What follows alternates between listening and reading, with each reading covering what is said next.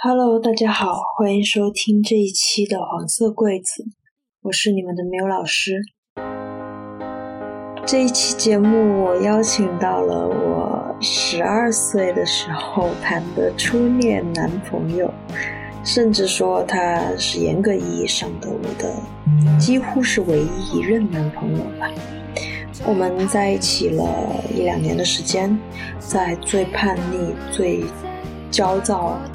最混乱的青春期，我们一起互相欣赏，一起度过了很多的时光，当然也遇到了很多的创伤，有很多来自于父母、校园各种各样关系的冲突。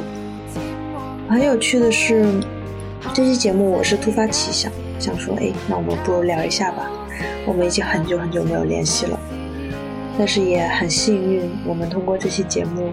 解开了一些当年的迷惑、困惑，然后好像又有更好的力量继续走下去。嗯，有一些不好意思，有些羞耻，但是邀请你来听一下，我们一起回忆青春期的初恋。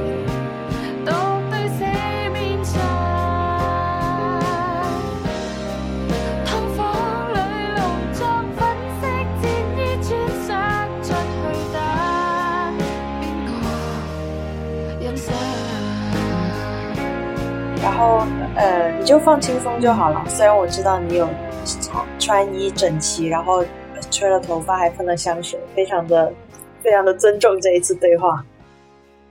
对对对对，因为来之不易，对吧？这个对话，而且还是在就是非常肮脏的金钱交易下才促成。什么了？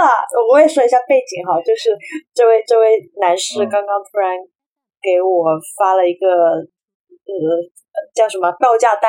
那时候他开始做咖啡品牌，然后我就突发奇想，哎，这个人这么久没联系了，不如就录一期播客聊一聊天吧。对，然后说实话，我现在其实还是有点不知道为什么，就听很久没有听到你的声音，听到以后还是有点紧张。然后我要先跟对，其实其实我也是，对吧？我要先跟观众假设有观众，虽然我也不知道这一期会不会播出去。假设有观众，我我我要先跟观众交代一下你的身份，呃，要怎么介绍你呢？你还叫 Tommy 吧？请问？呃，不，我我现在早就已经不叫那么愚蠢的名字了，就是这个太太过愚蠢了这个名字。哎，那是承载了。可以叫我崔可夫。崔可夫，好。呃，当然你也可以叫我 Tommy，也可以没有问题，但是但是就是现在就是按官方的官方的布告来讲。就应该是嗯不叫这个了。OK，哎，Tommy 这个名字可是承载了我的青春呢。嗯，也可以，但如果你觉得这样叫会使你更加顺口，当然是没有问题。啊，随便吧。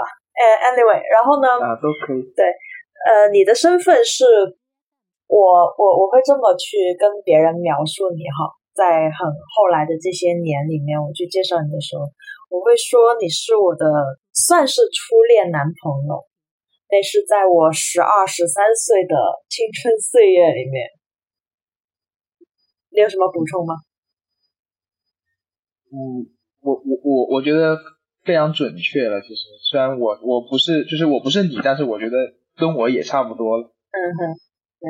然后我就突然想起来说，既然那么久没有聊过天，然后你知道大家也年纪大了吧，也十几年过去了，所以我还蛮。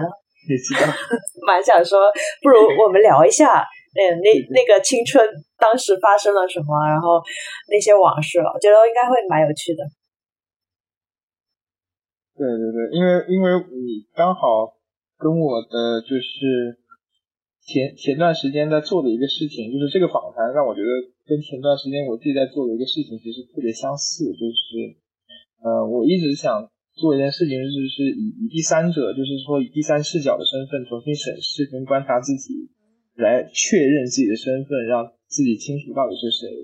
呃，然后我就做了一件什么事情呢？我就花了整整一个星期的时间，我用一台手机，就是不用的手机，然后用了快速摄影，二十四小时不间断录像，把我的生活在家里的，就是刚好那段时间是春节，就是二十四小时不间断，包括。呃，睡觉、吃饭，然后怎么样全部不间断的录像，全部都录录进来，然后把它制作成了一个大概大概一分钟左右的一分钟左右的一个视频，然后看了看了一下，然后就进行一个重新的审视。对我就觉得做这件事情其实本身的话还是蛮有意思、蛮有意义的。对对，然后就。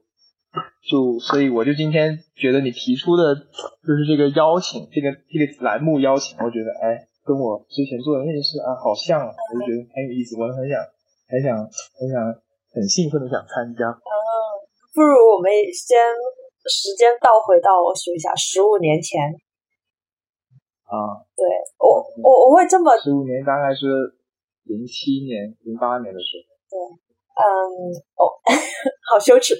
呃，我我会这么去跟 别人介绍哈，我为什么当时会怎么说被你吸引到，就或者说描述我的第一段比算相对比较认真的恋爱，我会说这个人会写诗，这个人会会画画，会摄影，然后特别的文艺，特别吸引我。然后我们当时在一起的时候，我记得我们是会，因为那时候流行 blog。然后就会互相写文章，我觉得这个特别浪漫。就你还蛮多那种艺术气息的东西，然后又是一个非常忧郁的少年。哎呀，我我我就觉得听你这描述，我觉得还是很很积极的。你没有把我描述成一个非主流的少年。没有，因为当年的我们都很非主流啊，太非主流了。所以我就就是，其实我本身就还蛮恐惧别人说我这个就是有点黑历史啊，因为当时。嗯，现在的就是，虽然我现在也会写一些诗，然后也会写一些矫情的文字，但是我还是觉得我当年写的东西比较的比较的非主流，然后然后我是不太愿意面对过去的那个自己。都是青春嘛，哎，那我很好奇，如果让你现在回想十五年前，那是什么样的状态？你可以，比如说你就是跟观众描述一下我们那一段。关系那一段一年半到两年左右的感情相处，你会怎么描述？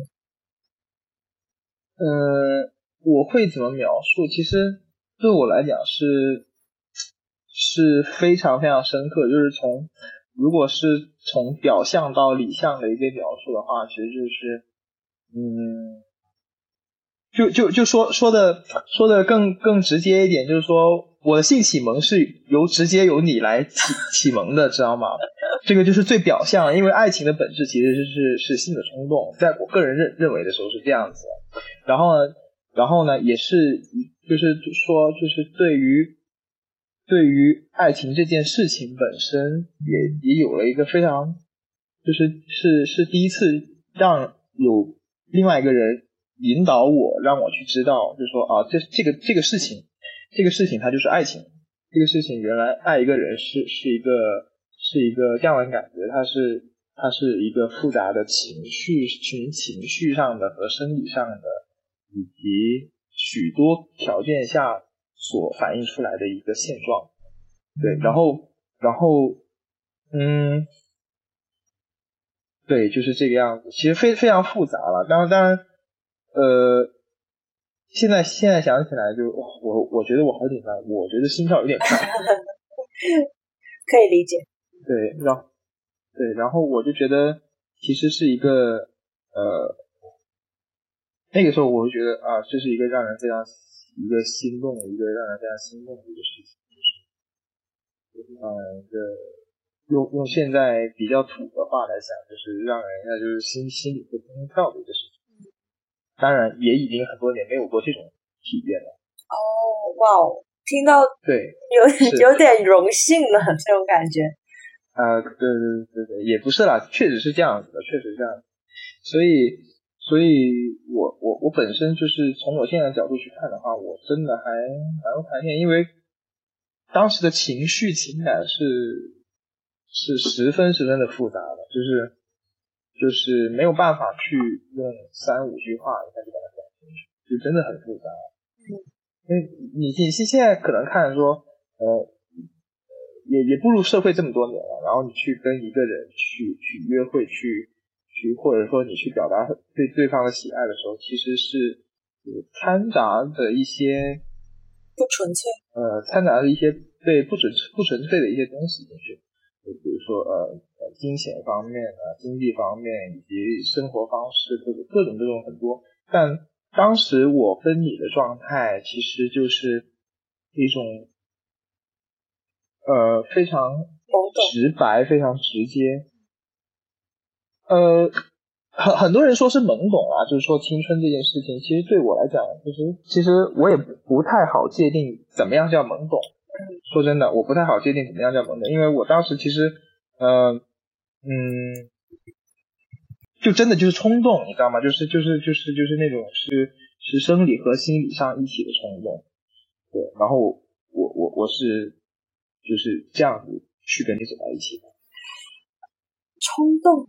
怎么理解？因为我我其实想，我有点不太记得我们当时是怎么开始的，就好像是我有有一点主动，反正我又关注到你，因为你是后来转转过来嘛，然后你又很高，长得还挺帅的，所以我有关注到你。但我其实不知道，不记得是怎么开始那一步。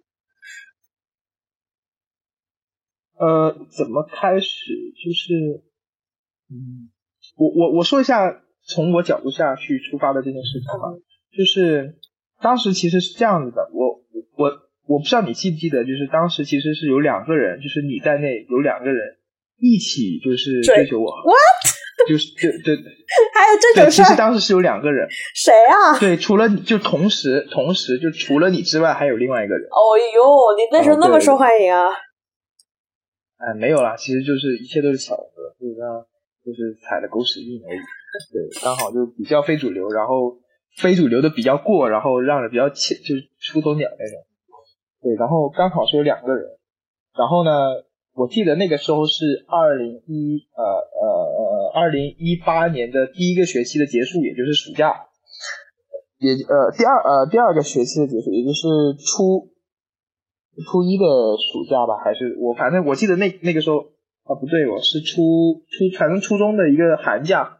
我记得那时候是新年，然后当时我是知道知道有两这么两个人的，然后呢，因为因为我见你其实见见的并不多，我见你见的并不多，所以我我对你的印象很淡很淡，就是我我对你的就是那个面容啊，以及这个人他是怎么样子的，什么性格，我对你的整个面容是很就是印象是很淡很淡，非常淡，然后呃。其实那个时候，我就刚进刚进那所学校的时候，我就选择跟跟另外一个人在一起。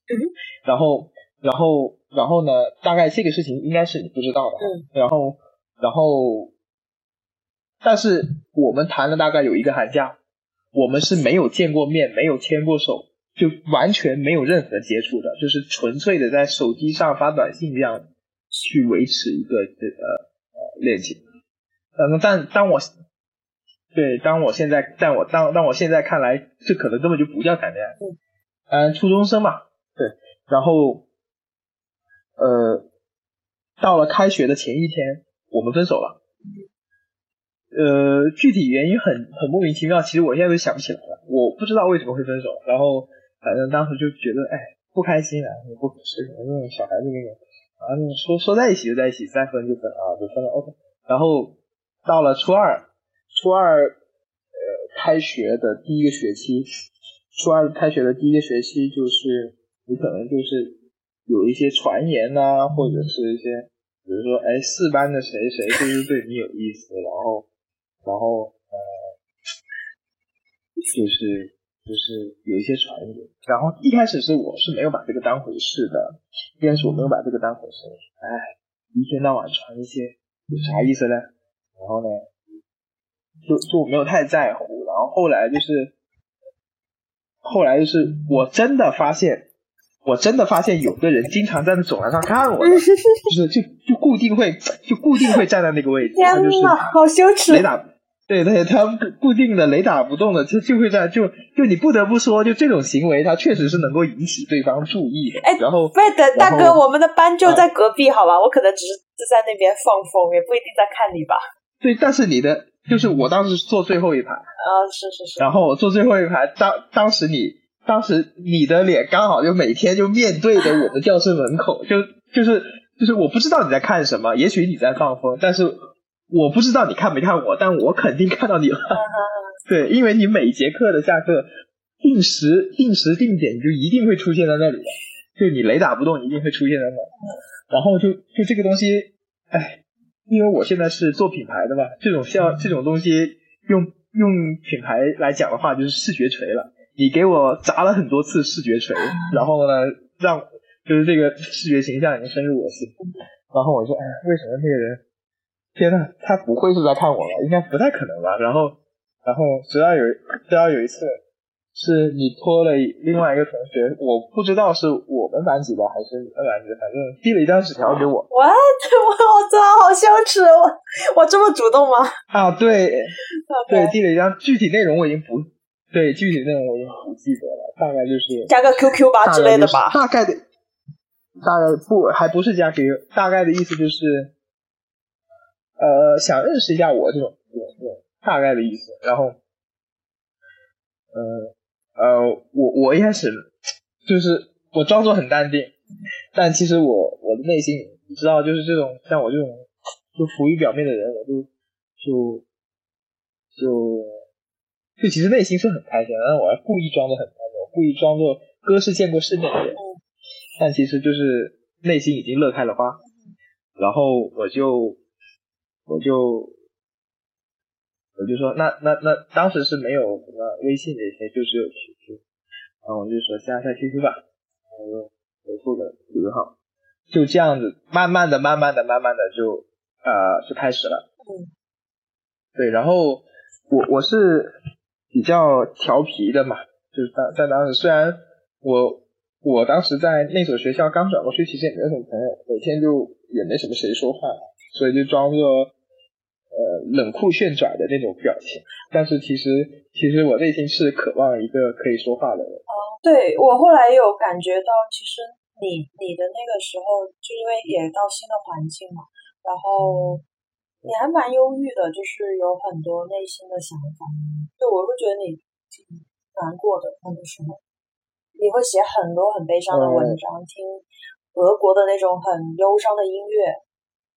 对对，因为我我是这样子的，我原在我原来来到新的环境之前呢，其实我的环境其实就比较糜烂。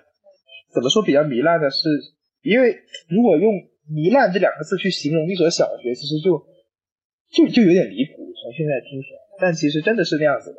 就以前在一所广。广州就是华南这个地方知名的一所全日制学校，非常贵，它的学贵族学校。然后呃，对，谈不上贵族啊，反正就非常贵吧，那个昂贵。然后就是里面的人就没有什么心思读书，但是很喜欢进行一些物质上的攀比。对，所以在我看来，其实是是是非常校风非常不好、很烂的一个地方。但其实转出来之后呢，转出来之后呢，我是第一次知道，原来这个世界上还有这么朴素的读书的地方。啊，对，原来原来我有第一次转转出来之后，我我我我第一次知道，原来原来哇，这个读书的地方是原来是是一个这么干净，就是也不是干净，就是说一个这么市井气、接地气的，然后大家都吃着可能白馒头吗？三三五三五块钱的袋装炒饭，OK，然后喝喝，然后一。一袋一袋一块钱的袋装炒饭，然后呢，一瓶三三块钱的瓶装可乐喝一上午，这个就是一个学生时代的一个事情了。我我当时在当时的我看来，这个简直就是一个啊全新的世界。对，然后我就觉得，其实我当时融入那个环境，我的内心是比较难的。然后因为我没有什么朋友，也没有谁可以说话，其实我在我当时的班级上。其实受受受过一些霸凌，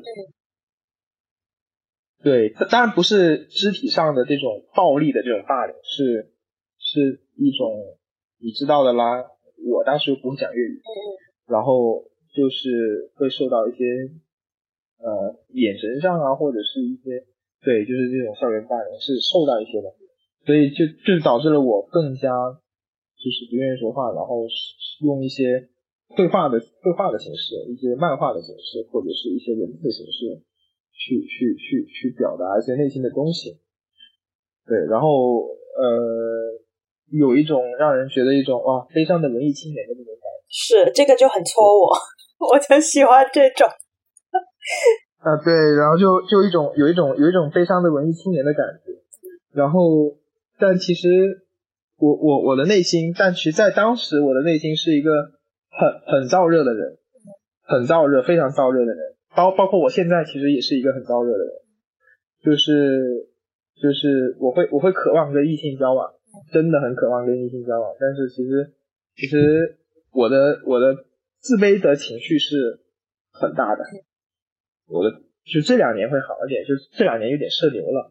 然后当时来当时来讲的话，是自卑的情绪是很高的。所以有这么一个人，哎，会注意到我，然后哎，又会觉得哇，你你你这个人好像很有才，很有想法，我就觉得哇，我不得了了，我牛逼了，我被人注意到了，我我我我我是一个貌似挺厉害的人了。对，然后我们就就很快的就，其实进程就很快，就从。从我开始注意到你注意我，然后到我们走到一起，其实就就花了很短的时间。我我想想，可能花了不到两个月的时间，很短很短。都说都说这种女追男嘛，隔层纱，然后我就那种内心的渴望，对吧？然后我就一下子就哎，出版三千二一有个女朋友，那是多多么威风的事情啊！然后我就马上就。就就就同意了。哦，原来我被定义为女追男呢，我还从来没有从这个视角看过。但是我记得你当时还挺害羞、挺内向的。然后我们第一次真正的就是离开班级到外面去，是你你 你要去买一个包，然后晚上你喊我去天河城陪你去买，然后你走路很快就买，然后就结束了，就买完了。我我就一脸懵逼啊，不不聊天的嘛，就大概这样吧。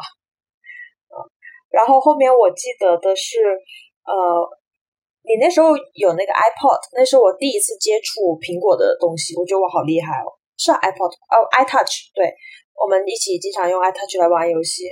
然后你那时候不知道为什么你懂很多，然后就带我去星巴克，那好像也是我第一次喝星巴克吧。然后你就跟我说，什么小朋友才喝那种星冰乐。从从那以后到到现在，我就。不怎么喝星巴那个星冰乐，因为我一直记住你这句话，就是你这种高级的人都是要喝拿铁和美式的。听起来好羞耻啊！我现在 对啊，就是 就是你当时的那个样子。嗯，对，然后呃是这样子的，我但是我不会跟你说，我经常买手抓饼去星巴克里面吃，因为我买不起里面的甜点。对，我我只是单纯的想蹭空调。对那个时候的我来说，还是一个比较新鲜嘛，就觉得哦，你还懂挺多的。对，这样子的话就有点那种呃小小说里面的那种情节，就是那种呃青春伤感文学的那种小说里面。对啊，就是那样的。现在听起来我就觉得特别的羞耻，因为我现在我现在经常就是跟别人开玩笑，因为你你知道做咖啡就是呃做咖啡的。就是一个作为一个合格的咖啡人，是判定你的基础业务合不合格，就是看你会不会骂星巴克 啊。如果你说星巴克好喝，基本上不用买你的咖啡了，真的就对，因为就是你你你如果你如果就是想要卖自己的咖啡，就第一件事先先贬低一下星巴克啊，刷锅水你也喝，然后这种对，反正就这样子。就其实我觉得现在的这个行为就跟你。跟我当时就是说，哎，只有小小朋友才会喝星冰乐这种，嗯，差不多。对，对，某种层面来看，你没有变哈。啊，对，是，你看，男人一直是少年，还要包装成少年，好呢。啊，对，对，对，所以我我我就觉得就非常非常非常的羞耻，因为我你你不说这个，我其实当时就已经都对对不记得。那在那段。关系里面，你有没有什么印象比较深的事情？呃，有，我觉得最深最深的其实是两个场景，一个是一个是广百百货广百百货的货楼梯。哦，你能不能你 你你对，你可以说一些能播出的吗？不用怎么剪辑的那些。啊，没有啊，那我觉得，那我觉得就是初中生。初中生约会，那不都是什么商场后楼梯，什么学校后楼梯？那总不能在学校操场最中间吧？对不对？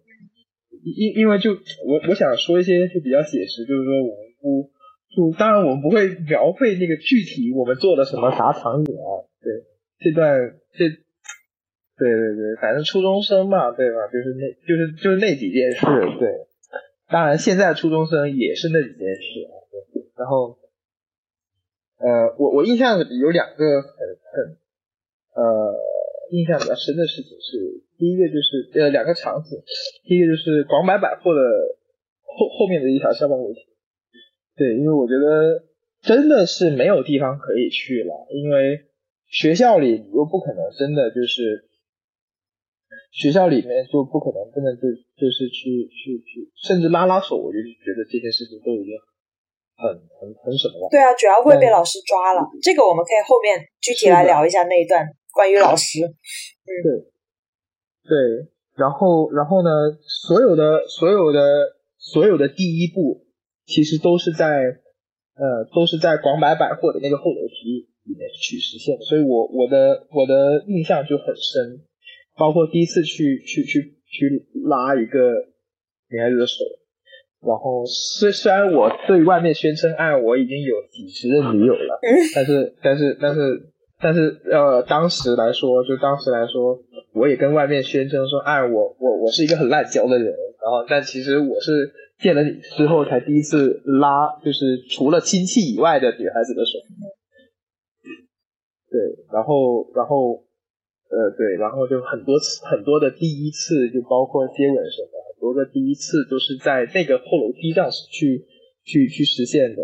我，我就对那个后楼梯很深，印象很深。对，这是第一个场景。第二个场景就是在我家里，对这一段就可能需要掐一掐。对。但是，但是，都是一些不能播的内容。对，就是你，你，你知道，就是人类的伟大一步是在月球上实现的嘛，对吧？那，那对于我来讲，伟大的一步可能是，可能是在一些比较日常的一些场景里面就实现了。然后，然后就，就在我家里，当时有一个印象很深。我记得我有一件，呃，一件长袖，一件长袖的衣服，我当时。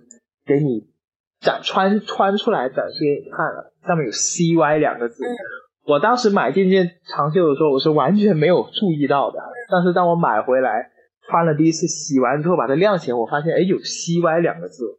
然后那天我我我故意把那件长袖就挂在了门后，我故意关上门，然后我发现你很久很久很久都没有注意到，然后我就去把那件长袖。套在身上，我说你看这上面写了什么，然后你就震惊了一下，还掏出了你那部紫色的小翻盖手机拍了一下。索尼爱立信，但是你需要跟观众解释一下 CY 是什么意思？对，CY 是当时就是你的名字就是有一个呃韵字嘛，就是叫 Y 嘛，就是拼音的首字母就是 Y，然后当时我的名字我我姓崔嘛，第一个。第一个呃拼音的第一个首字母就是 C 嘛，就是 C Y 两个字，就是我们两个在一起的意思嘛。然后当时这件 T 我是真的保留了很久很久，我甚至我甚至保留到了我大学毕业，然后呢工作两年之后，我的身材已经完全走形，走形到彻底没有办法穿了，我都没有办，我都没有把这件衣服扔掉。然后后来有一次搬家，这个衣服就嗯不见了。对，然后呢？其中的我的其中一任女友还吐槽我说：“这个衣服他妈的就是初中生穿的，你怎么你拿来当抹布都嫌小？”然后我我就说：“你懂个屁！”然后我就我说：“这是爷的青春。”然后我就没有把它舍得扔掉。后来就后来从深圳搬家搬回广州的时候，对，就那个衣服就不知道去哪里了，就就不见了。对，还是很很很很可惜的，我就觉得。不然不然就是就属于那种有一种爷青结的感觉，非常可惜。听到还蛮蛮感动的，就是哦，有一个纪念性的东西，然后你保存那么久。是呢。对，谢谢你哦。哎，不客气啊，这是我们应该做。你知道我我这个人很长情的，也不是第一天认识我。但是我我不得不吐槽一下哈，关于你你印象深刻的那两个场景。嗯。就是我我记得有一天下课。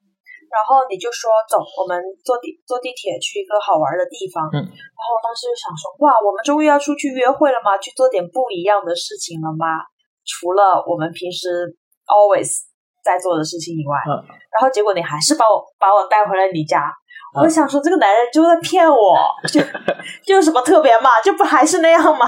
我我我其实我其实哎呀，我必须得跟你说实话了。我觉得瞒了这么多年，可能今天已经要瞒不下去了。啊，就是什么？呃，好紧张。不，就是其实其实我我我那个时候的我，那个时候的我，其实我觉得我是一个嗯，在性方面就比较早熟的一个人。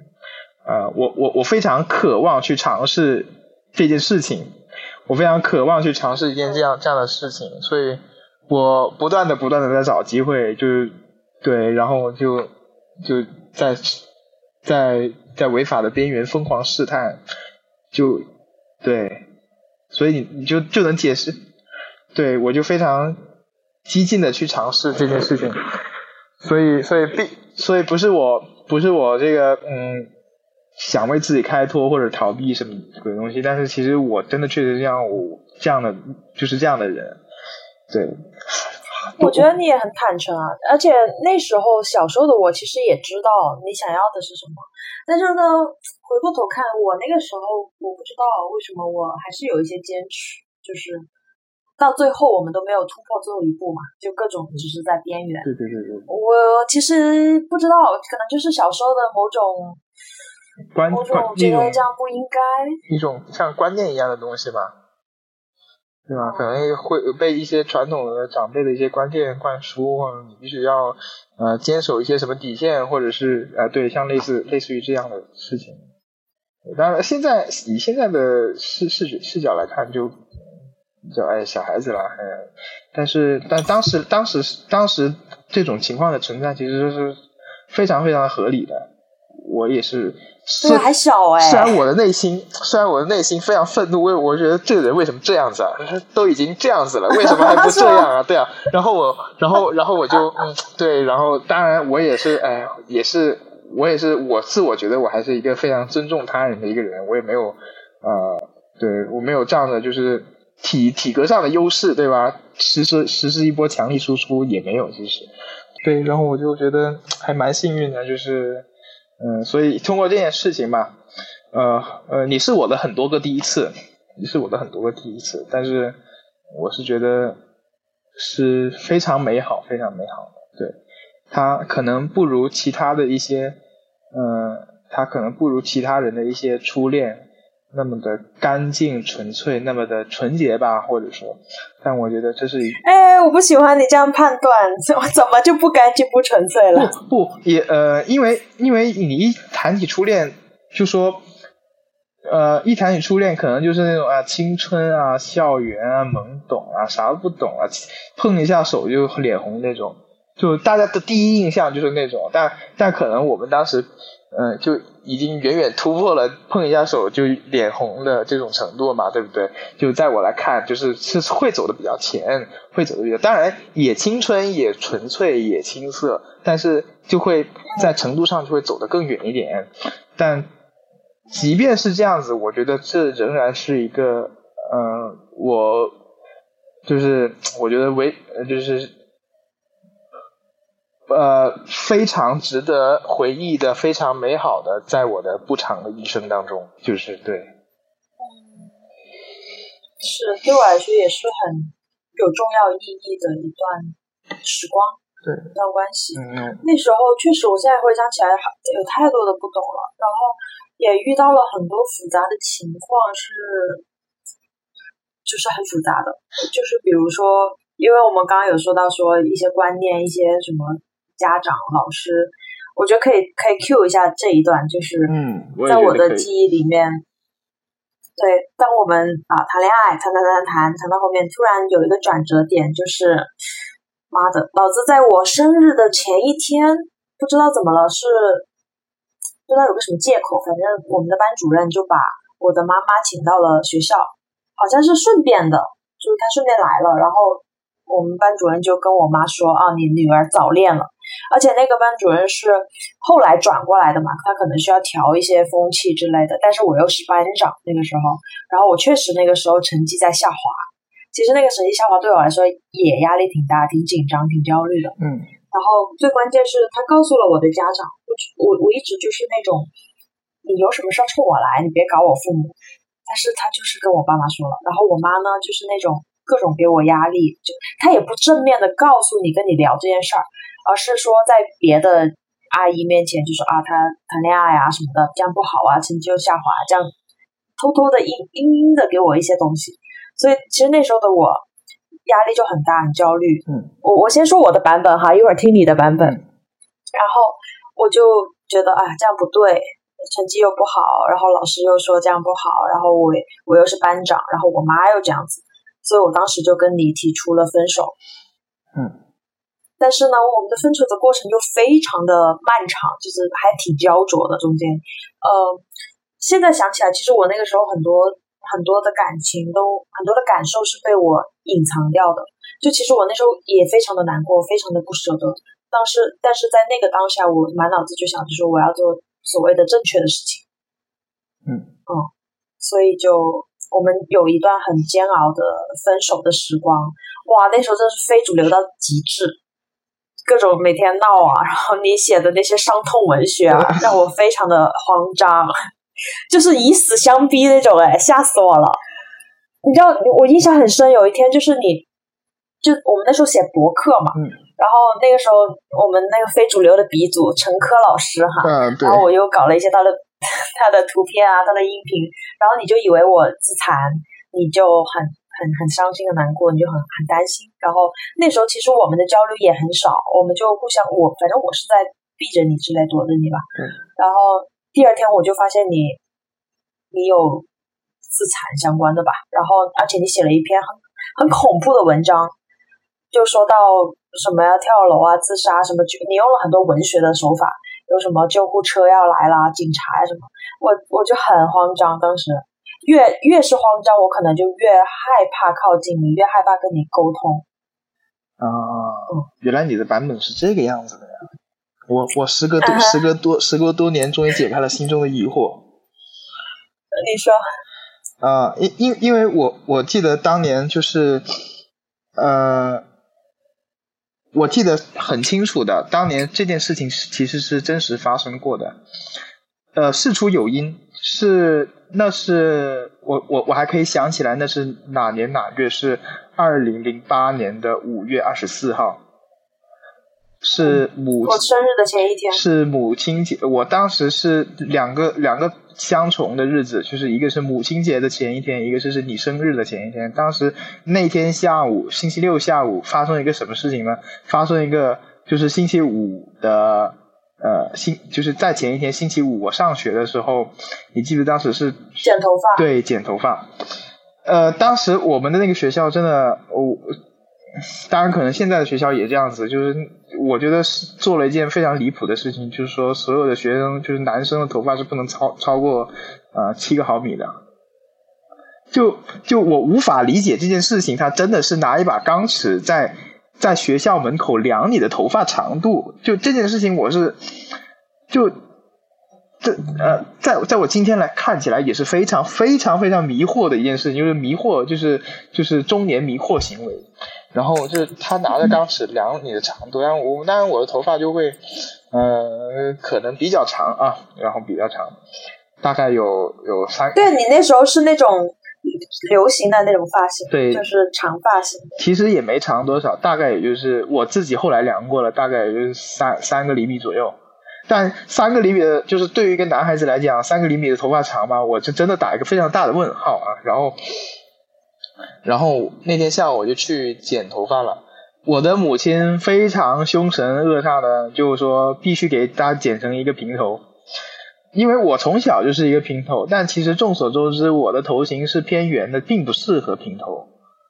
那我的头我的头型其实我的我的颅径是偏大的，但是所以我就不其实不不合适平头，但是。我不明白那个时代的大人为什么非要把小孩子所有的男孩子头发都剪成平头，要不就是板寸，就是大家觉得啊，我我我我真的到今天也其实没有办法理解，因为我我我我现在的头发是很长了，包括我弟弟，我弟弟在现在在北外上学，他是读呃他是读国际关系的。据说将来会进外交部啊，咱也不知道。拭目以待吧。然后他的头发是长到是直接扎了一个辫子的，男孩子一米八的大高个，扎了一个大辫子。嗯，然后然后我现在也是扎了一个小辫子，我们哥俩一人扎了一个辫子。然后在在当时的这种这种这种情况下来看，就是很不可理喻的。然后呢，我妈说非要把我剪成平头。我就十分生气，然后当时在发廊里，我就跟那个托尼老师，我就说，你直接给我剃个光头算了。然后呢，他当然也，他他当然就劝我冷静啊，是不是？然后，然后就按着按着我家里的意思给我，反正那个头我记得最后就是剪的乱七八糟的，剪的剪的就是人不人鬼不鬼的，因为就有有一个明星，他的头发是前面是。呃，他的头发整个头都是一个板寸的头，然后但是刘海部分留了几根很细很细的那种毛，然后戴一个眼镜，胖胖的，我不知道那个明星叫啥，然后反正就是一个一个看起来很滑稽的明星，他当时就把我的头发剪成那个样子了，我就我就洗洗完头，吹完头，然后看到我镜子里面的那个我的那一刻，就是就那一刻就绷不住了，就那一刻就绷不住了，我就我就。拿起了发廊的吹风筒，狠狠的摔在了地上。我记得那个吹风筒是被我干稀碎了的，然后我就立刻就冲出去跑出去了，啊，立刻就跑走跑出去了。我我一口气就从发廊就跑回了家里，直接就坐到了天，就是我家那座楼的天面三十二层的天天面的栏杆外面去了，我就直接坐在那里了。我就说，我就说，我就说，我就说我今天这顶头发就是被你们毁了。然后，然后当时是，当时是我我有一部手机，当时我有一部手机，我拿着啊，当时我拿着我母亲的一部手机，一部小灵通吧还是什么，然后他打了有很多个电话，我没有接，我很对你给我打电话了。对，我是边哭边给你打的，因为我当时记记得你的电话号码，我是默背了你电话号码，直接给你打过去的。我打完之后，我就一直，因为我我已经没有办法抑制自己的情绪了，我就一直一直哭哭哭哭哭，哭完了之后，我就一直哭哭哭完，边哭边给你打，可能我你都不知道我在说些啥，然后呢，哭完之后我就把电话挂了，挂完之后我就把那个电话直接给扔出去了。啊！直接给扔出去了。啊，对，我这边的记忆是你给我打了一个电话，然后哭得很惨，然后好像有一些背景嘈杂的声音，然后突然就断掉，然后我就再也打不回去。你知道，那个时候对于一个十几岁的小朋友来说，好害怕哦。我好像有记得这一幕，对，我就而且那时候我们在闹分手嘛，是是，我又很担心你的情绪。不，那个时候还其实还没有闹分手的，那个时候其实还没有闹分手。我告诉你什么时候我们闹分手，然后呢，就那一幕之后，那一幕之后，我就把手机从楼上扔下去了，然后摔到哪我就不知道了，反正三十二层扔下去就估计也稀碎了那个手机，然后。呃，我我记得我那天是下午三点半钟剪完头发，在天天面上坐着的，一直跟我家里人对峙，对峙到邻居都上来了，警察都上来了，消防都来了，对峙到晚上七点半钟，我真的是已经就是就哭，你长期就哭歇斯底里之后，就你的体力会快速的去透支嘛，就已经是完全就没有力的那个状态了，然后就。眼睛一暗，就我我就往往前往前倒了，我那个人就往前倒了，然后我记得是一个警官很快的把我抓住了。天哪，我我这一段是真的不知道。对你肯定不知道，因为你已经就是对，然后然后因为我是坐着，我的腿是悬空的，然后呢，相当于我半个人在外面，嗯，对，然后。我已经哭到已经彻底就晕头转向没有力了，然后整个头往前很重，我的头很重，往前往前倾的时候，就我又感觉被人一把拉住了，就是一个呃一个警察把我拉拉回去，拉回去我后来在家里我睡了很长很长时间，非常长，我睡了很长的时间，然后一直睡到星期天，我也没有回你信息。然后星期吓死我了！星期一之后，我是通过星期一结果星期一发生一件也十分离谱的事情，我不是把头发剪短了嘛，然后留了几根毛刘海，他还说我的头发不过，他还说我的头发，他又拿了一把尺去量我的头发，又说我的头发不过，他就说你的这前面这几根毛不过，我我我我现在真的是这该死的教育制度。不，我我倒不想批判什么哦。当然，这个访谈我不想批判现现有的任何制度以及过去的任任何制度，我只想我只想怒斥某些无能的领导，只会只会关注一些根本就不应该去关注的事情啊。然后然后然后他又说我没过，然后我就说，就单说。那个，我记得那个保安队长最喜欢说“妈了个巴子”的那个保保安队长说：“这次这次先 先让你进去，因为看你之前比上个星期剪短很多了，就先让你进。”我就记得整个星期是无精打采的，就是无精打采的。然后我记得后来你，嗯，就是有找过我，就是在学校里有找过我，我我我也避开你，我也避开你，是因为我我不想让你见到我这个状态。哦，然后我记得。那个时候的星期二，就是十九号，呃，是是二十六号，二十六号之后，我就记得你当在那一天跟我提的分手，就你过了生日之后，二十六号，呃，你在那天跟我提的分手，然后，嗯，然后就就陷然陷入了一个漫长的一个什么分手的一个状态，就是觉得我就觉得。啊，真的很漫长，很痛苦了。我终于明白，就是好像说通了，就是不只是家长给我的压力吧，就是另外一方面也是那天我真的有吓到，会觉得啊，这个人怎么回事？怎么突然就消失了？怎么还写那种感觉要死要活的文章？我觉得我是被吓到了，所以我逃开了，我也不知道怎么去。去去跟你交流沟通，对，是的。但是回过头，就是站在第三方角度想，我觉得那时候的你也经历了那么大的一个创伤嘛，有很多的愤怒，不被尊重，然后还跑到天台，就其实对你来说那时候挺难的。然后紧接着回来，你也没有跟我聊，然后马上我又跟你分了手，哇，好难哦，那时候青春。嗯，对，就是那个时候，其实现在的现在看起来说，天哪，为什么你就为了几根几根毛就去跑去自杀？你也太愚蠢了吧！但其实，其实，呃，对于那个时候的孩子来讲，或者对于那个时候我的来讲，其实被在乎的，就是你在乎的，其实不是不是那几根头发，不是那几根头发，就是说，其实，呃，我我的家庭其实一直都没有对我进行过心理上的这种。心理上成长的这种指指导，或者是讲非常关爱，其实是没有的。他他们就是嗯，说句比较凡尔赛的话，就是说，呃，他他们给我的物质物质物质需求是满足的比较到位，就是当然也会控制我。但是其实对于我的这种心理的，尤其是青少年时期的这种心理的这种建设，或者是心理的这种健康的这种引导，其实非常非常就基本上可以忽略，少到可以忽略。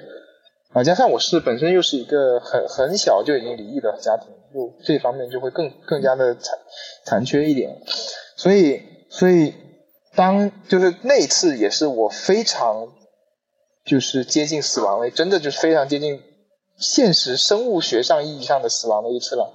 然后呃也是过了很长时间之后，就真的就我发现我们两个事情。就是已经非常难、非常难、难以挽回了。我当时，我当时因为，就是就是我跟你在分手的这个事情，哎，我我我一度产生过一些自我的一些疑问。我说：天啊，这个这个女的，又不是又不是美若天仙，又不是很漂亮，我为什么要一直这个样子呢？然后，我谢谢你啊。不就。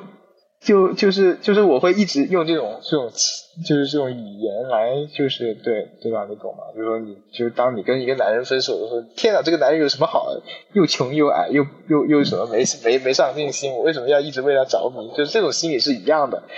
对，然后然后然后，哎，但是确实确实没有办法，你的就是你在我的这个心里真的是笼罩了很长很长很长很长的一段时间，一直一直到了我高中之后吧，高中下学期，起码有个两三年的样子，就对，但我印象是很深刻，非常深刻的。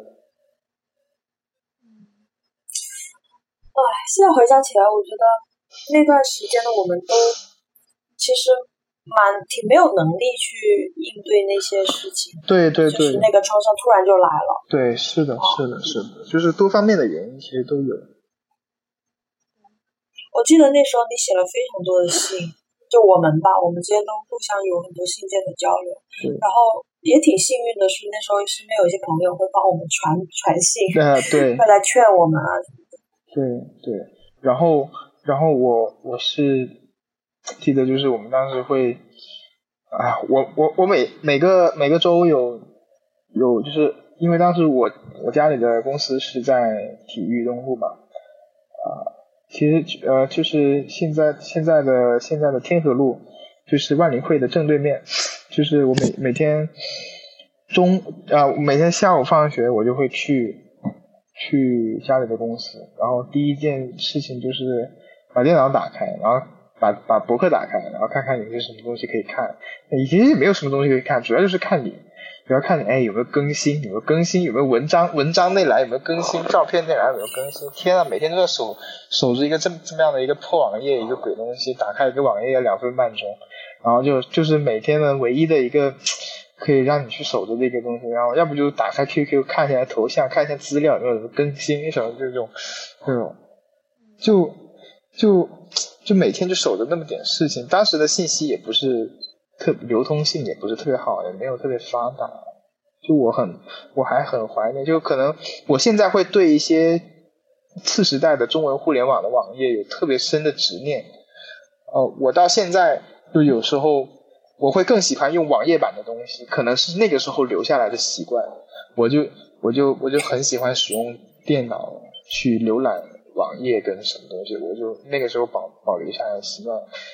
对，我到现在偶尔都会去登录那个幺六三博客去看一下。它就是如果有一天幺幺六三博客消失了，我可能我的整个青春就没了。它现在不是已经整合到那个叫叫 Loft 吗？还是叫什么东西？就它它已经整合了，对对对，对它自它已经不运维了，但是那些内容还在。哦，我我就觉得，哎，我就觉得这个太棒了。我我的我的那个号也一直在呢，我都现在的账号名密码全部都记得。我也是，我也是，救命！那么多年都一直没有改过，然后。最离最离谱的是，我网网易账号我已经申请过网易账号跟网易邮箱，是已经申请过很多个了。包括我现在我现在玩一些网易的游戏，我现在网易游戏加起来可能有几十个账号，但是我从来都没有用那一个账号去注册过任何其他的游戏跟邮箱，从来都没有。就我不知道为什么，就天然就是就天然就是，但是一说起网易的账号，我第一时间就想到那个，但是但是其他的。就其他的就就就哎，你你知道吗？就那种情况，就感觉很奇妙。其实你你你的就是在我们分手之，我记我印象中是在我们分手之后，你就取就是取向就开始转变了。当时我为我为这件事情非常非常的愤怒过，就是对我非常的无法理解。我你你写过一篇文章，呃，也不知道文章的短短文吧？你说。我们转身离开，我像个男人一样走了，你也是，就之类的这种话，然后看得我好生气哦。我记得，对你记得那段，我记得，对对对对，这段文字我记得。但其实那个时候我来，对我来说，嗯，呃，身份认同或者是整个外形之类的，也是蛮。蛮复杂的，蛮纠结的，就是到了很多年以后，我才回过头看，原来当时我对自己也有很多的不理解、不认可，可能有一部分是来源于你。啊，对我这点我承认，我我是，我我是我是当时就是第一次感知到这种转变的时候，因为当时我记得是我们刚分手，然后啊，我怎么都劝不回你，然后就非常奇怪，然后我就。我就说天啊，你这个女人是不是在外面有别的男人呢？我就是当时会这种有这种离谱的想法，然后然后然后然后说是不是？就结结果好像也也没有，也不是，但是我发现怎么你的头发越来越短了，然后然后我就对，然后我就觉得嗯嗯，该不会是啊？该不会是不好的事情要发生在我这个我就我的我的身上了吧？然后然后啊，结果嗯，真的如我想象的那样子，然后没有想到，我觉得我觉得一直觉得啊，这个世界上是有同性恋的一种群体，但是。我一直不会觉得说啊，这个事情应该不会发生在我身边吧？但是为为什么哎，突然间就嗯，我的前女友就变成了同性恋，救命然后我就我就天救命，接受不了，求求你了，去找个男人吧。然后我就我就后来我就一直啊，我就算了，然后我就接受了这个事实。但是我现在以一种非常自私自利的角度，我就发现哎，我觉得这件事情还我还挺光荣的。为啥？因为觉得怎么光荣？你看。我是他最后一个男人，我就可以去，我就我就去外面跟他这跟别人这样说，你看我是他，我是他最后一个男人。Who knows？谁知道呢？人生还长着呢。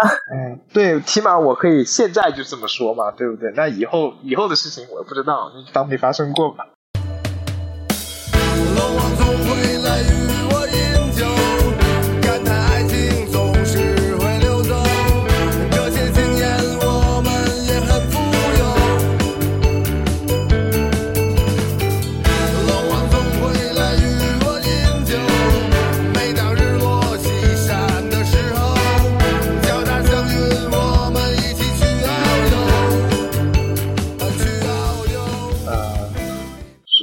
所以，哎，我我还是觉得，从念书就是读书时期的我，一直到现在，其实我还蛮，呃，骨子里面有一点这种自卑吧，我觉得。呃，跟我有关系吗？跟你，我觉得没有太大关系，就是那种自卑表，自卑就是会会把人表现成这个样子，就是就是他会偏执，会激进，会。会做一些让人难以理解的愚蠢的事情。嗯。哎，我我我哦，真的回忆，真的好多回忆啊！我觉得，我觉得一下子就把好多年积压积压着的心里话都说出来了。对。确实，但我现在回忆起来，感觉好遥远，好遥远以前的事情。是呢，就在这些年里面变化了很多。是，太多了，就很多人都是。我我我回忆中学时期，就不要说要好的人了，我就说记住的人，因为因为我现在回忆里面，就除了我原来就是跟我特别特别好，就是特别聊得来的那几个人，除了我我们班自己的呃有有三三四个男的，两个女的。然后再就是你了，再没有了，再没有了。嗯，然后不不怕你笑话，我二零二零年的时候，哎，我应该有跟你说过这件事情。二零二零年的十呃九月份还是十月份的时候，呃，不是我又找回了当时追我的那个人嘛？就是在你之前的那个，也是天荣的。哦，是吗？在你之前的那个，我又跟他非常离谱的谈了一个月，但是其实。开始的方式一样，结束的方式还是一样，就是这么多年就没有变，你知道吗？对我，我，我，我当时我记得我是，我是，我是十五岁的时候，我以一个十五岁的身份的一个一个不未成年人去跟他谈恋爱，对方是十四岁，我记得他是九四年，对方是十四岁，然后今，然后二零二零年的时候。我是已经是二十多快三十岁的一个人了，然后我当时跟他谈，感觉出来他对方那个人的状态其实还是停留在十四岁，我就觉得，对，我就觉得很多人都是没有变的，你知道吗？有些人是样子性格没有变，有些人是心智没有变。不过我觉得一定就是大家会越来越好的，反正今今晚的对话是非常。非常开心，非常愉快的。我我我做梦也没有想到有一天我会我会获得一个这样的访谈，太好了。还还挺有趣的。对，如果说什么没有变，就是我印象比较深的是，我记得几个月前还是去年还是什么时候，我不是在发有没有小飞机场的黑胶嘛，嗯然后你就突然就给我弹一个那个专辑，就说你有 CD 可以借我听。那时候我就有感觉，老子当年年轻的时候没有爱错人，哎就是品味一致。品味一致，是的，我我我我也是这么觉得，因为我觉得，呃，这么多年以来，这么多年，其实，呃，大家年轻的时候都会听周杰伦啊，或者是林俊杰。其实像周杰伦、林俊杰这种这一类型的歌，我觉得听真真没有听很多。然后，呃，我我想想，我中学时期，我我都是听 Linkin Park 的，就是那种重摇滚。雷鬼啊那种鬼东西，我就是那种噼里啪啦的吵啊，还有你能想象一个二零零六啊啊二零零七年的一个初中生已经开始听玛丽莲曼森了吗？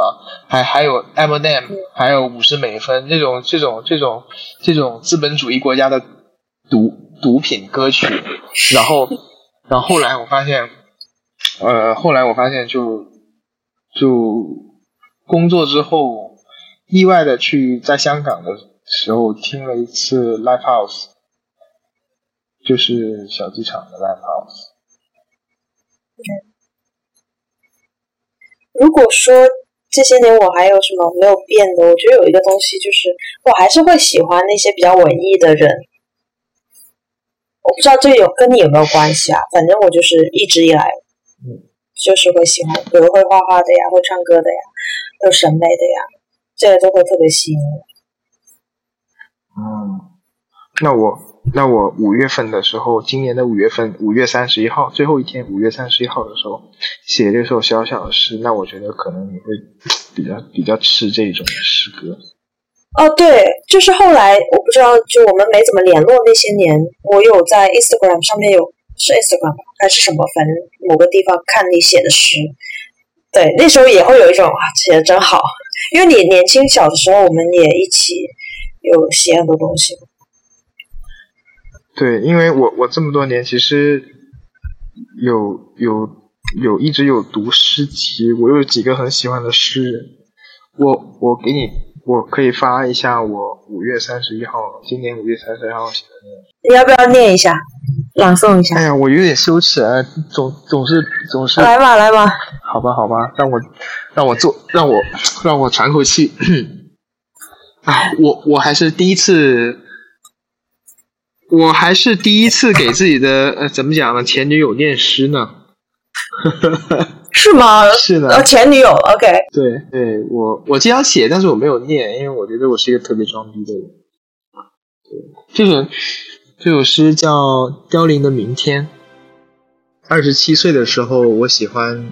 晒太阳、发呆、看书，偶尔还会在阳光底下，在被禁足的春天里，写一些带着春味的小诗。那时候我，我可能是在搞文艺，偷听被禁的摇滚乐，看荒诞文学式的老电影。冬天的夜里，穿着短袖，边喝烈酒，边在海边。等海妖歌唱，那时码头上总有雾，船在海湾里摇摇晃晃。二十八岁的时候，我和朋友一起幻想一个更公平的世界，然后我就没有再写那些带着春味的小诗。我离经叛道的离开沉默和谐的人群，我想，风会穿过每一个人的面孔，还会勇敢的扬起那面。骄傲、自豪，攀向蓝天的红旗，但他们都觉得我疯了，然后用冷漠、激烈的指责我。我想，他们可能是不理解我，或是不能知晓真正的自己。二十九岁的时候，一场大火熊熊燃烧，把这个脆弱的世界里里外外暴躁的摧残了三年。人们问。人生会有多少个三年？人们又问：青春会有多少个三年？我也不知道。我感觉我的躯壳干涸了，我再也越不过海浪和高墙。我不能再晒太阳、发呆、看书了。那面骄傲自豪的红旗在暴雨中褪色了。我对别人说，我是个浪漫主义诗人，我用浪漫主义掩饰我的懦弱，我用懦弱盼望等待，想象中正义和有公理的世界，可是它终究没有来。我在漫天乌云下眺望早就凋零的明天，眺望用完了等待的勇气，眺望耗尽了全部目光。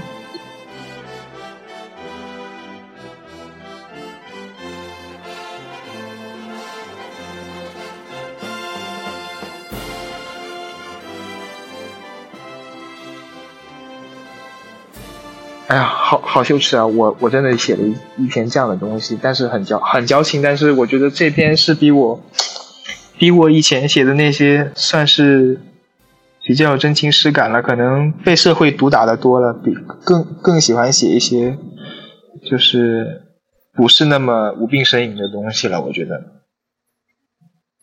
那我觉得很珍贵的是，就从我当时认识你十几岁到现在。还是有那一份嗯少年气在身上，我觉得这个是很珍贵的。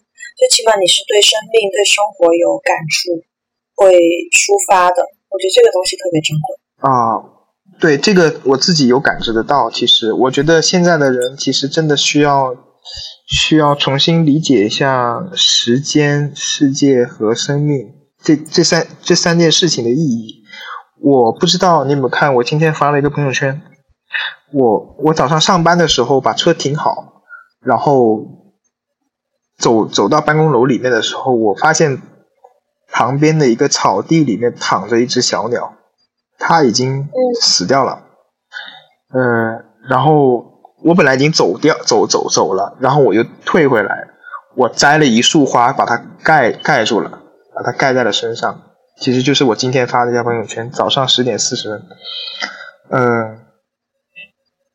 对你说的是，生前你自由自在，愿你死去时也无忧无虑。然后 #hashtag 一直离开我们的小鸟。对，然后我我我其实当时今天是星期一嘛，我其实是，我我其实这个场景我其实非常非常非常的难受的，就是有一句古话叫有一句古话叫，呃君君子有恻隐心，然后闻其声不忍啖其肉。我我一直就是，但是我本身就是一个，就是一个，我是健身的，所以我一直很喜欢很喜欢吃肉，所以所以，但是我每次看到生命离我们而去的时候，我就会有非常非常多非常复杂的那种那种那种那种那种啊，怎么讲就是非常会 emo 吧。但我相信每一个情感完整的人其实都会的，每个情感完整的人都会的。啊，当然。青春期的时候，我感受到的你就是，如果用一句话来说啊，就是你的底色是灰色的，你有非常多的难过、孤独。嗯，是的呢，因因为我我其实对于对于长远的事情，对于远的事情，我有时候是看不清、看不见的，呃，看不清、看不见的，然后。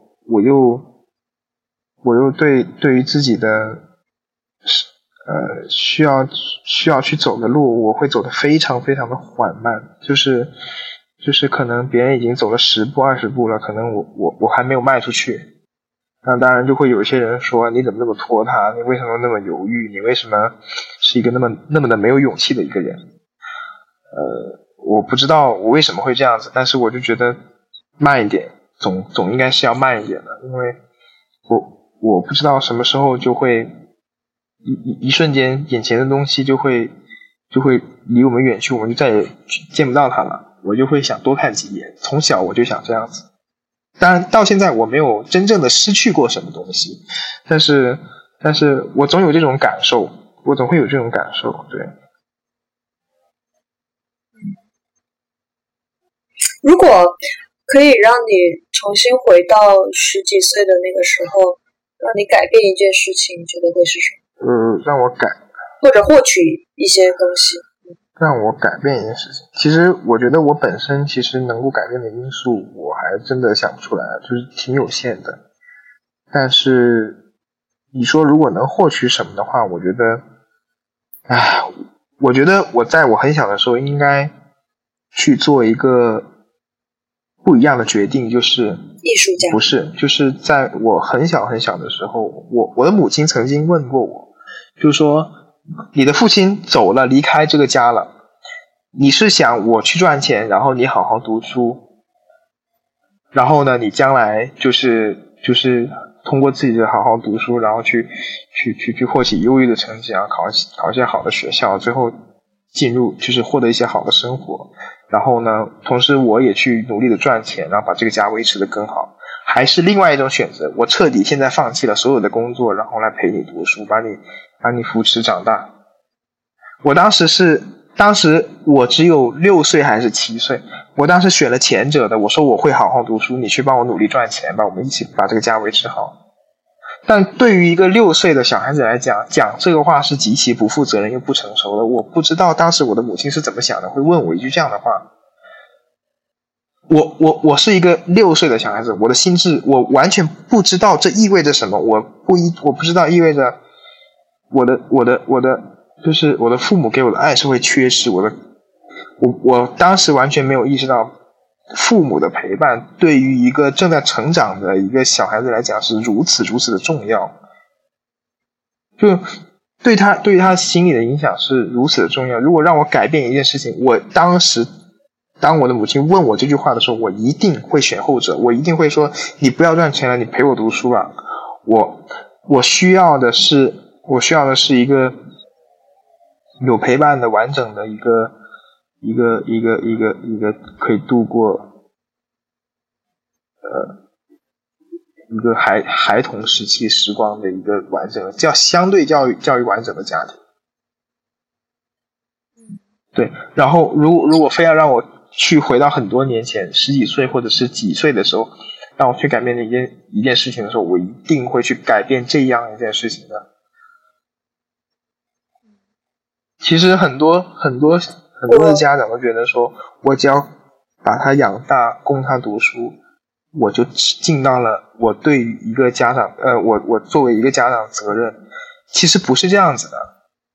其实不是这样，真的不是这样子。你去把一个小孩子养大，你去把把他送去读书，这是这是义务，这这这这没有什么可伟大的。因为当当有一天我们这代人去成为别人的父母的时候，我们一样会把这种义务传承下去。然后我们的下一代面对他的下一代的时候，也会一直这样传承。这并不是什么值得值得呃需要大肆的去夸耀的一件事情。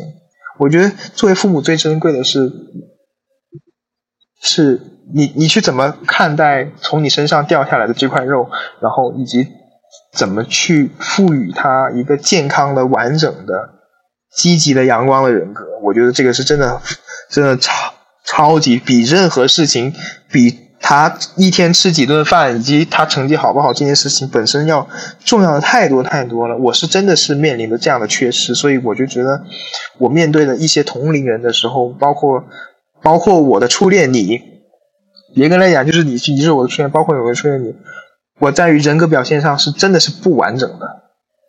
这这是我的原生家庭带给我的不完整，我没有办法改变这件事情，所以所以我我对你的情感。其实也是不完整的，是有很多遗憾的，而且这种遗憾本来就是可以避免的。像像那天，像许多年前的那个五月二十四号一样，其实那件事情根本就可以不用发生。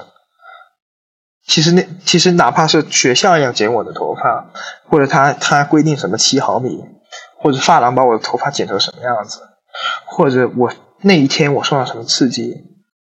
我完全可以不需要去坐到楼上去做一件这么应急的事情，哪怕我去做了，我也可以不用打电话跟你说，我可以不用对你造成一个，就是在这件事情里面你是很无辜的，你无无缘无故的造成了一个很大的惊吓，但这一切其实是可以避免的呀，是是可以不发生的呀。当然，你可以说我现在来讨论这些啊，有点事后诸葛亮的意思，但其实。并不是的，哪怕是当时就是非常上头、非常冲动的我，只要周围哪怕有一个人跟我说：“你冷静，你不要冲动了。”其实没有那么严重，没有那么大。然后拍拍我的背，或者是给我一个，哪怕是敷衍的一个拥抱，我其实都好一下就能好一半了。但很可惜没有。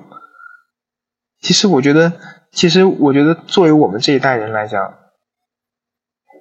我们已经到了适婚年龄了，我们可能很多人都已经有了自己的小小孩子了。就是我们真的要考虑怎么去赋予我们的后代一个健康、完整、积极向上的一个人格，而不是考第一件事情不是考虑怎么去给他喂啥牌子奶粉、是上啥补习班。我觉得这些都不是重点。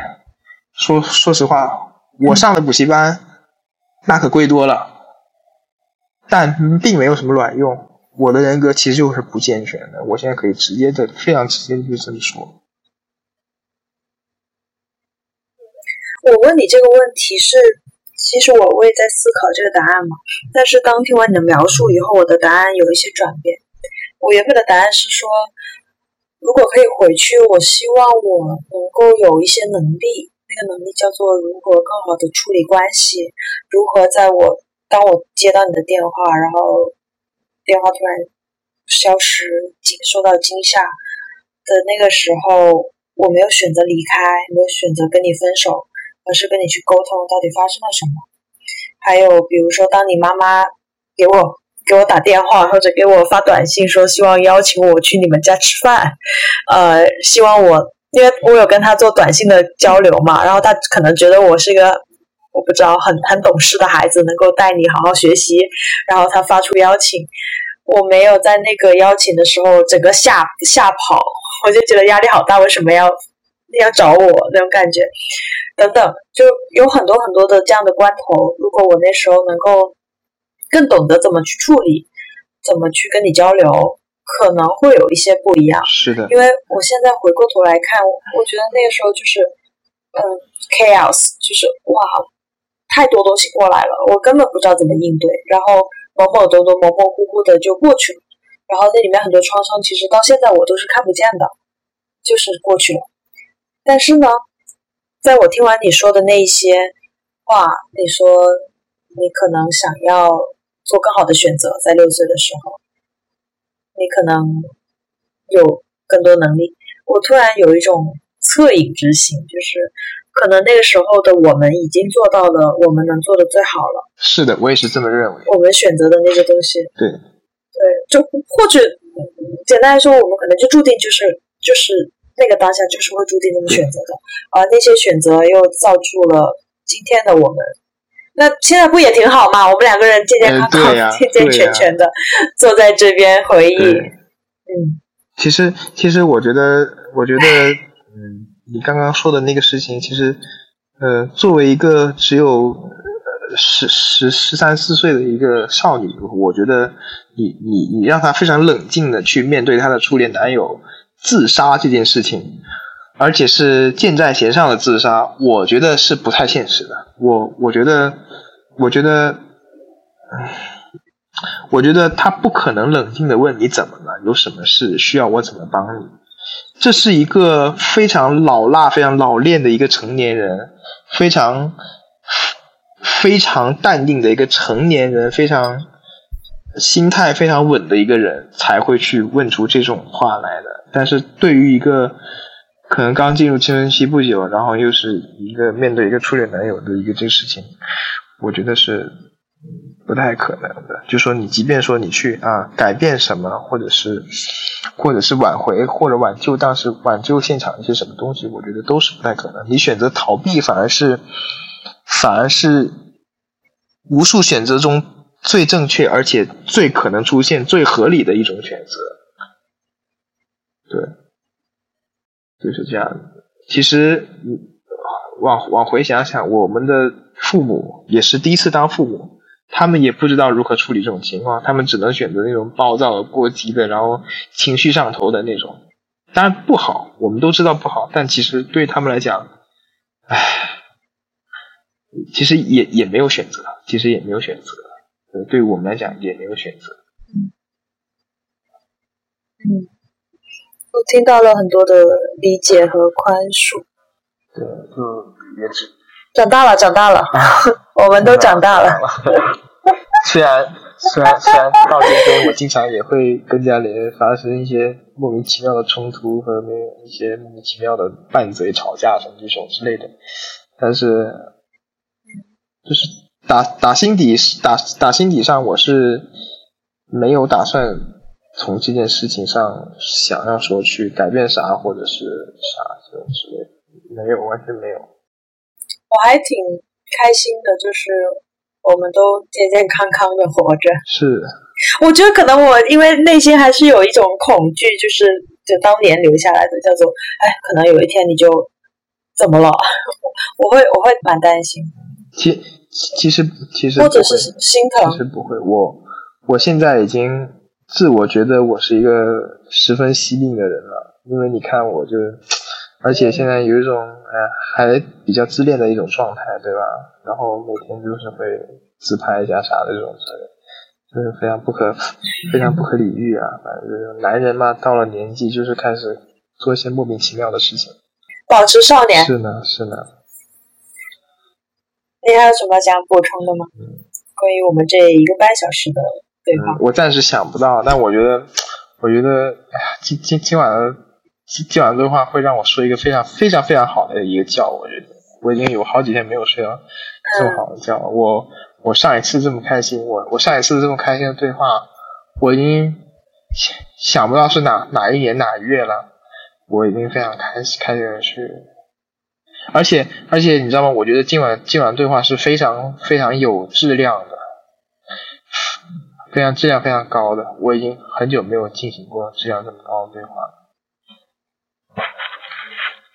而且很真诚。是的，是的，而且把我这种呃不道德的鬼事情都说出来了，救命！希望希望希望 我会帮你处理一下的。给我留足一点颜面。好的呢，那我们就先到这里，这一期，先到这里。好呀，好呀，谢谢你，不客气了很。开心。好的，那就祝你每天晚上都能睡个好觉，好，然后祝你能够拥有很多很多的爱。好，这是我，这是这刚好是我需要。哎，还是你了解我，天哪，救命！为什么会就是最了解我人总是前任？你这让我以后怎么活？好啦，好呀，那就先到这儿喽。先到这里吧，你早点休息。好呀，OK OK，好，晚安。晚安。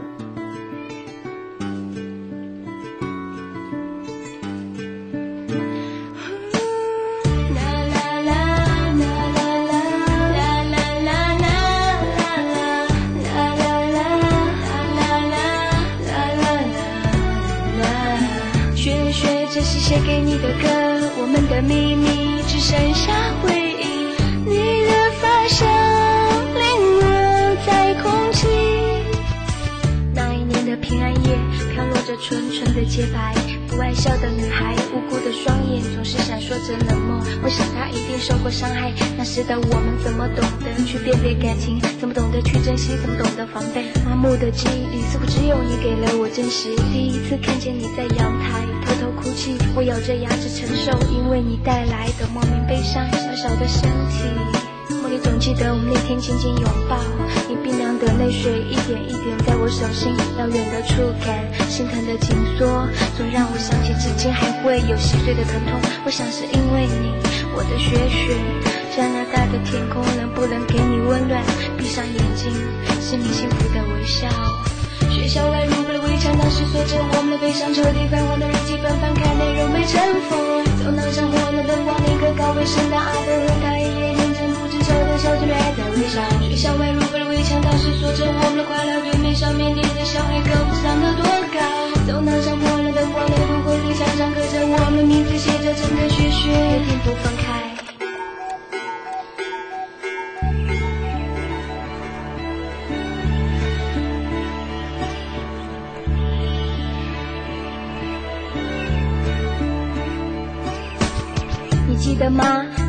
最后我们终于找到了自己的快乐，在每天麻木的生活，曾经害怕的人群，从来都遗忘了的纯真。教室里斑驳的天花板，还有放学后空荡荡的课桌椅。我们在黑板坏坏的画出了主任那张永远沉睡的脸。你生日那天，我们偷偷躲在教学楼平台学吸烟。你说我们这样算不算多诺？当时我笑着对你做了个鬼脸。我想我们只是两个孩子，在未经历长大的时候，被强迫转眼变得苍白。不管别人怎么看，不管别人怎么想，就算他们带着怪异神情，我却只记得你左边脸长长的酒窝，你笑着的样子，你难过的样子，和所有带着温度的拥抱，你记得吗？你记得吗？当时那两个奇怪的孩子，那一年我们十二岁。学校的路灯围墙，当时锁着我们的悲伤，抽屉泛黄的日记本，翻开内容被尘封。走廊上火了灯光，那个刚卫生的阿伯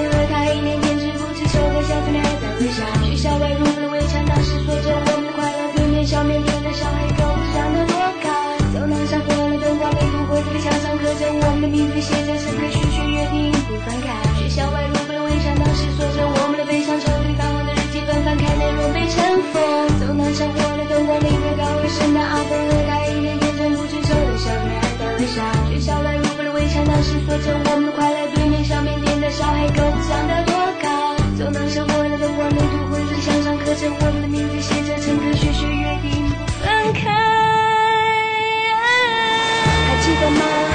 的悲伤，所有的快乐，所有的空白都已被你填满。你左边脸的酒窝，那个冰凉的平安夜，你冰凉的泪水被风干。还记得幸福的感觉，微笑的神情，都是为了你。不由自主说我们不分开，却毅力总是苍白着脸在阳台紧紧拥抱着我们取暖。你记得吗？记得吗？当时那两个孩子。雪雪，这是献给你的歌，我们的秘密只剩下回。